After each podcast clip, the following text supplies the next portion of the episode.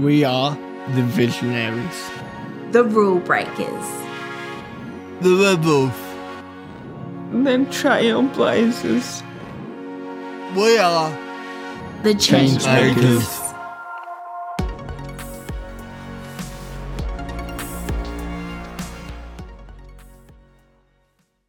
We want to recognize the traditional peoples of this continent whose land was stolen nearly 250 years ago.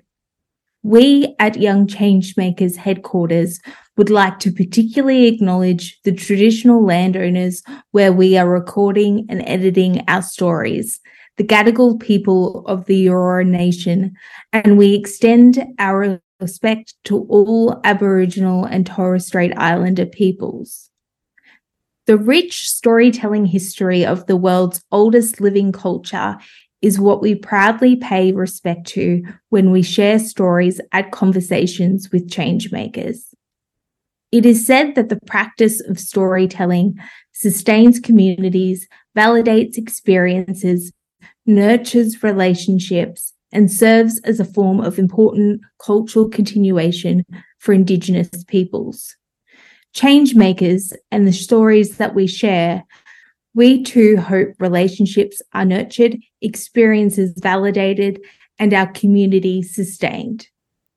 Hello, my name is Ellie Demarchelier. I would like to welcome you to episode two, Your Story of Conversations with Changemakers, your exclusive podcast as part of CP Active's Young Changemakers program.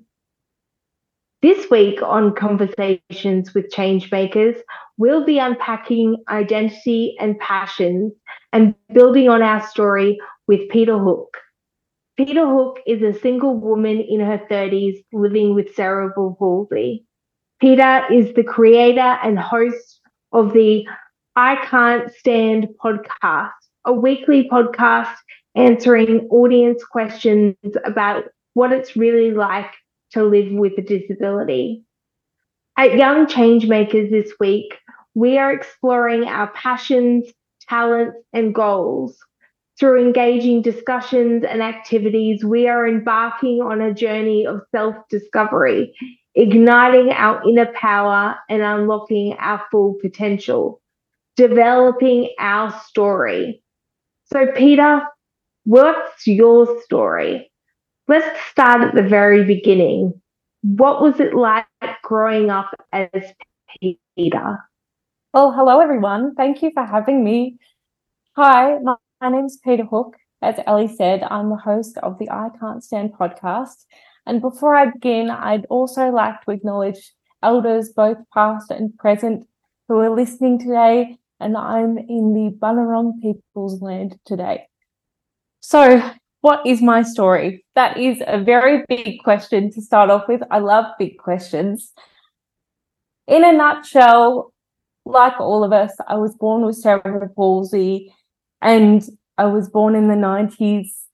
And my identity with my disability really didn't begin to become a comfortable or a, an identity that I, I felt a part or part of myself with until I hit my late 20s. So I considered myself not disabled. And I know that for some people would be like, what do you mean? But I, what I felt that was like when I was a kid, that I didn't see myself having a disability as a bad thing. I've always been really proud of who I am, but it took me a long time to be comfortable with my disabled identity. And being uncomfortable with that identity, what how did that actually play out for you as a kid? What did that look like in a practical sense at school or at home? What did that mean you had to change about yourself, Peta? I think really what I meant was, and I didn't have the language at the time to express it effectively, that I didn't want to be defined solely by my disability because at the time I felt that everybody thought my cerebral palsy meant that I wasn't as capable as everybody else. So I've always wanted to prove to people that I am capable, but now I say I'm capable, even I say I'm capable because of my disability. I'm very proud. Yeah, I um, as you should be. I'm also, I should say, um, a woman in her 30s living with cerebral palsy, so I can very much relate to the stories that you're sharing. Um, what was your earliest memory of advocacy, of standing up for yourself, um, of advocating for something that you needed because of your disability, Peta? I've always been pretty good at telling people what I want. Um, because as I said, I didn't see who I was as having any negativity whatsoever. So I can remember from probably the age of six saying, Hey, I need a ramp to get into my classroom. I've never really been hesitant to ask for what I want and for what I need. Which is interesting because you say that you didn't want to be like you didn't want to be seen as disabled and you didn't own that, but you were very um, capable of owning the advocacy part. So um, those two things can be held at the same time. I think that's where internalized ableism can be really complicated because I've always been really proud of who I am, but it's taken me a little while longer to understand that who I am is also very much because of my disabled identity. And I think it's, you know, standing in my and being really confident in that sentence has a lot to do with the disability community and the support I receive online as well. Talk to me a little bit about that community. How did that community help you um, find your identity? I think really connecting with people that understand is paramount understanding and feeling understood. And that's why I started the podcast for people to understand what it's like to live with a disability. I don't think can be understated or undervalued. We all want to feel like we belong. And while I've felt in some form or another, I've felt connected to my non disabled friends, but in some ways, it's been fantastic to connect with the disability community and know that I don't have to explain anything. They have the context, they have the understanding, and better yet, I'm a lot less unique than I thought. I used to think, oh, I have a really quirky personality, and no, nine times out of ten, it's just my cerebral palsy. And in that in that finding your identity where did the podcast fit into that? Where did um you know creating a podcast on disability itself where did that come in at what stage? So i started the podcast in well it launched in 2021 but i started developing it in 2020 during covid lockdowns and when I was telling people what I was going to do in my personal life, they were all a bit shocked because I'd never spoken about my disability before. Um, but it really came from not feeling like I was able to make effective change and help people advocate for that. Sorry, guys, there's just a drill in the background. Hopefully, you can't hear that. Where, where was I? Um, I think because my friends were so shocked of me starting the podcast because I was so quiet about my disability, but it came from the fact that when I was in my in my work, in my corporate job, I didn't felt I didn't feel like I was having the impact I wanted to have. I get would get so frustrated to read social media or read popular media and think so many issues are happening happening in the disability community and I'm not able to change it. And the podcast was a way for me to be able to do that. I can totally relate to that. Um, I, that was my feeling around joining the Defend Our NDIS campaign. You just want to be able to make a change. Um, and I'm sure many of our change makers, that's why they've joined this program, is they're feeling that itch to want to be able to change something. Um, why choose a podcast? Well, I have to say, before I answer that question, I'm so jealous of the people listening today. I really wish I had this sort of support and guidance in knowing what I wanted to do when I was younger because, you know, it can be so difficult when you're a young person and not knowing where to go from here and to progress in your life and know what you want to do. Um, but I would say that life isn't a straight line. You know, the, to get where we all have to be is a process. And for me, the podcast was very that. So I have three qualifications, including a master's degree, and none of them are in podcasting. So as I say, it was a real pivot. And the medium of podcasting is really about storytelling.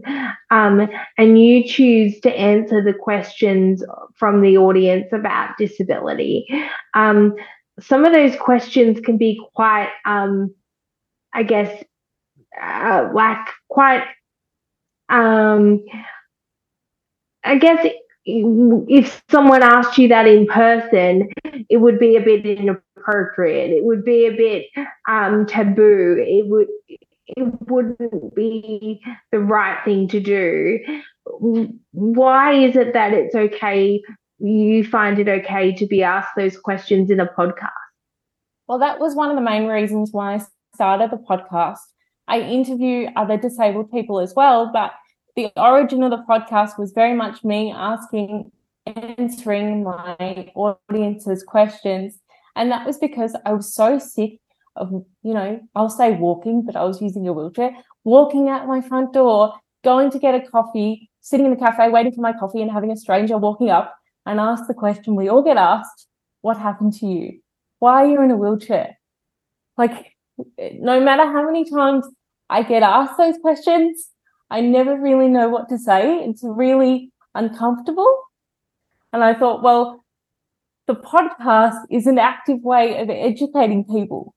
It's all very well for me to answer that one question, one question from that one person in the cafe, but that's only affecting one person.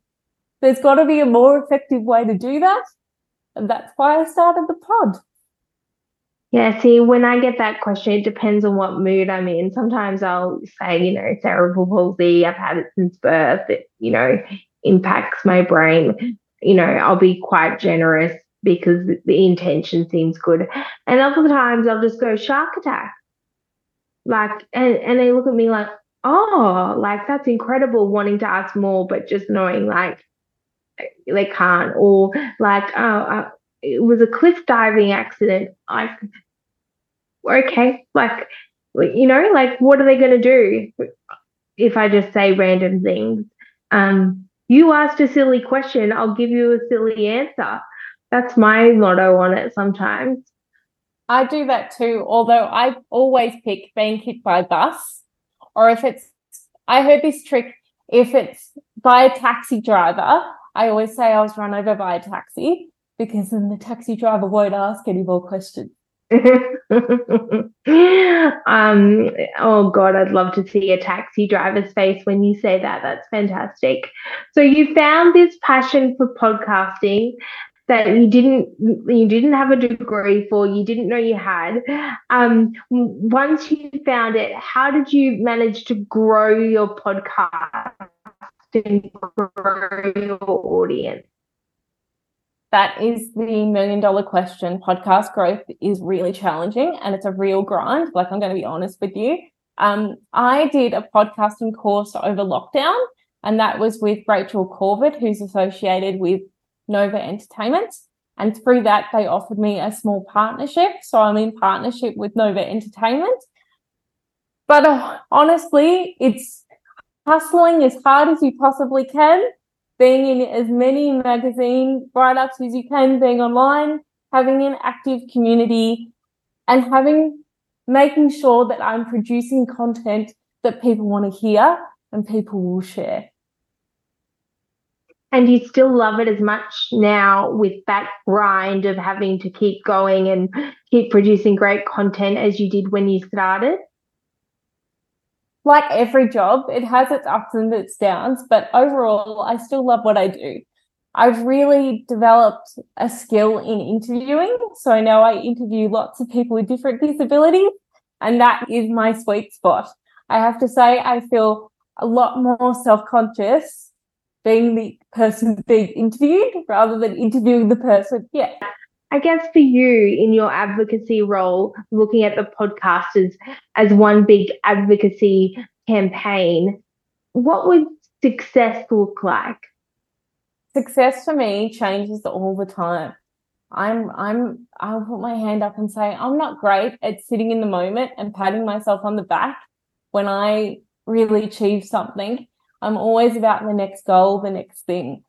So, you know, for me, success can be just landing that guest I've wanted for ages, or seeing that my numbers are up, or having really fantastic messages from my followers and knowing that I'm producing good work and that I'm in, and I'm impacting people in a positive way. All right. Well, there's two questions I'm going to ask every guest, which is if you could wake up tomorrow and change one thing um, with the flick of a um, a light switch, what would you change? I'm really self conscious that this answer might not be as, you know, positively impacting as it probably should. But as somebody who loves travel and has a degree in travel, I really wish bathrooms on an airplane were accessible. That's very specific. I love it. And final question What is the song that gets you the most pumped up and the most fired up, ready to go? This is so ironic and hopefully not politically incorrect, but it's I'm Still Standing by Elton John. Oh, gotta love some Elton John. Isn't he great? And I can't even stand, but I love it. That's great. Well, thank you so much, Peta. It's been wonderful talking to you and learning all about your passion for podcasting and how you um, have turned uh, something that was once something that you uh, were really embarrassed by or didn't feel like you could own into something that is now your passion. It's wonderful. Thank you so much for joining us on uh, Conversations for Changemakers. Thank you for having me.